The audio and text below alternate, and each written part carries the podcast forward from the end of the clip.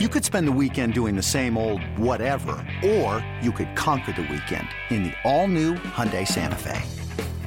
Visit HyundaiUSA.com for more details. Hyundai, there's joy in every journey. Cubs and Brewers wrapping up a three game set at Wrigley. They had to wait nearly an hour through the rain to get this one started. Fourth inning, 3 to 1 Brewers, and Jonathan Villar adding on. 1 2 coming.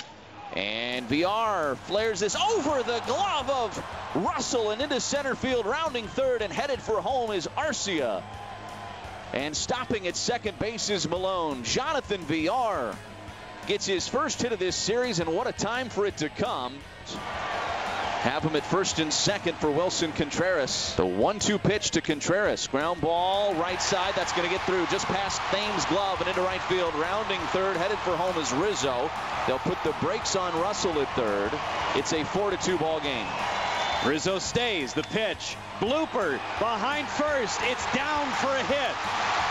Bryant scores. Rizzo stops at second. Thames throw on the bag and a little bleeder a broken bat job to right, and Russell gets a hit. 21 pitches thrown by Neftali. Has not had that same zip as we saw in Toronto. 2-2 coming back. Lined into center. That'll score Jay. And this game is tied for a piece. 2-0 coming back.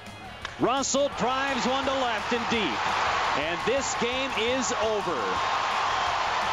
Into the bleachers, Addison Russell. It's a three-run home run and the Cubs walk off with a 7-4 win. 7 to 4 is the final first career walk-off homer for Russell. The Cubs take 2 of 3 in the series. The bullpen did its job, 4 scoreless innings, and closer Wade Davis gets the win. So a big missed opportunity for the Brewers in Chicago. After the game, manager Craig Counsell talked about losing the series on the north side.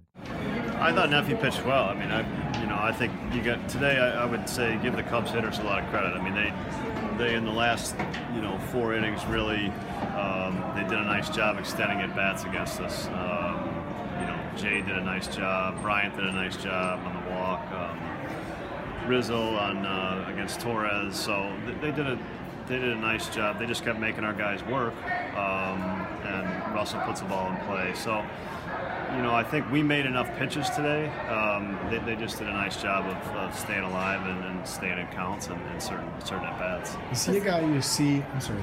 Is he a guy you see doing that regularly? A four pitch? No, I don't. I don't think it's a, it's not. No, it's not regular for sure. Um, but it's to me, Corey had worked really hard to get Almora out.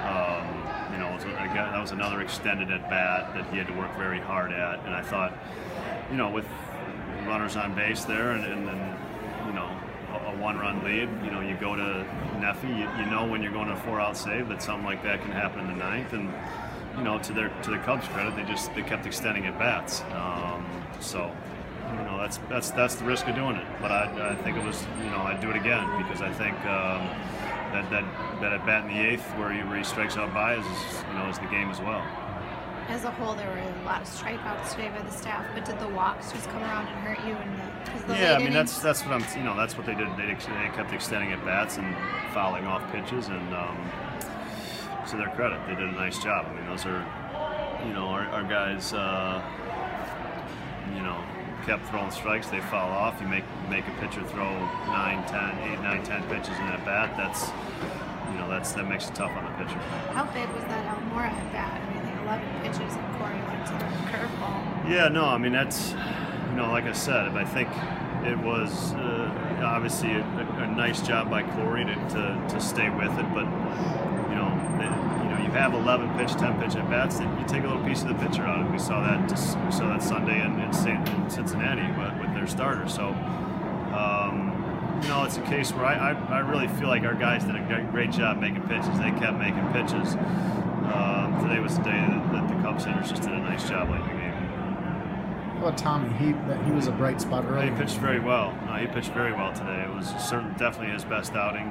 Um, I just thought he, he had kind of his front to back stuff working. His changeup was very good. Um, you know, kind of had him between between his stuff. So he did a nice job. Starting pitcher Tommy Milone deserved a better fate. He goes five innings, allows one earned run on three hits. He struck out five, but takes the no decision and talked about his performance after the game. you know, I went after it, just kind of trying to stay within myself. You know, obviously, um, good lineup, um, but you know, I just try to stay within myself, not try to do too much. We were talking yesterday. You wanted to make adjustments, particularly like the second time through the lineup. Mm-hmm. What, what was the difference for you this start? Um, I think just the biggest thing is just mixing it with these guys. You know, they're they're really good at at realizing what uh, the previous at bat, what you get them out with. Um, and I think they kind of stick to that. They kind of keep it in the back of their mind. They don't want to get out on, on that same pitch again. So uh, the biggest key was moving the ball in and out, up and down, changing speeds, uh, just keeping it unpredictable. They grind it best, especially late in this game. yeah. Really, really grind it yeah, absolutely. I mean, that's what makes them the world champs. Um, you know, they, they grind, they get on base, they make things happen, and that's you know that's why they win a lot of games.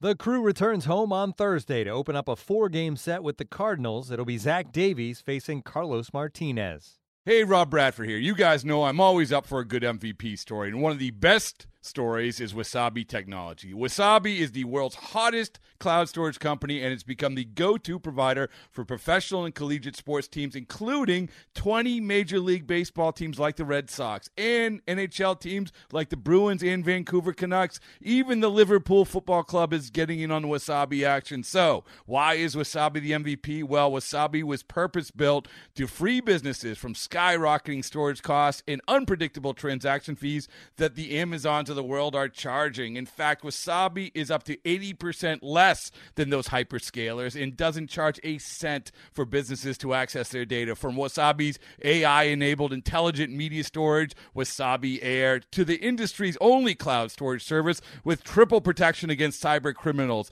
data deletion, and ransomware, Wasabi's taking the lead in driving innovation in data storage and helping sports teams to unleash the power of their data. Wasabi, another Boston based championship team.